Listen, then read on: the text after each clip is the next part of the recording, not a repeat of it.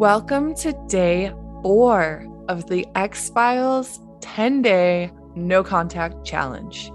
Today's affirmation is I am ready for the next chapter of my life. I am ready to become my new self. This is hard stuff, not gonna lie.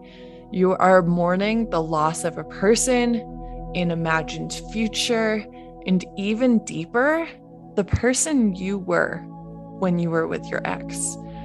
And you're becoming a new person. And although that's super fucking cool, we've seen how this goes for superheroes when they get their powers.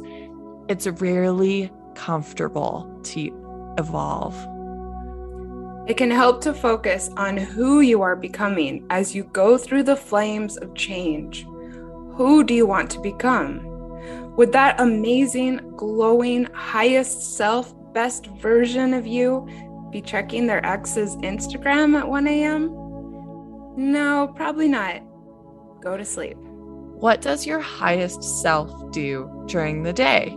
How do you want them to recount this period of their life?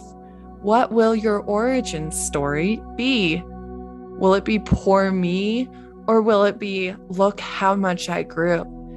This is your time to find yourself. And by that, we don't mean find who you are now. We mean find who you want to be. Let the future you inspire you and let them show you how to handle this. Decide who you want to be and be that person. You get to choose. Remember today's affirmation I am ready for the next chapter of my life. I am ready to become my new self. For a community of support, join our Facebook group Breakups, Broken Hearts, and Moving On.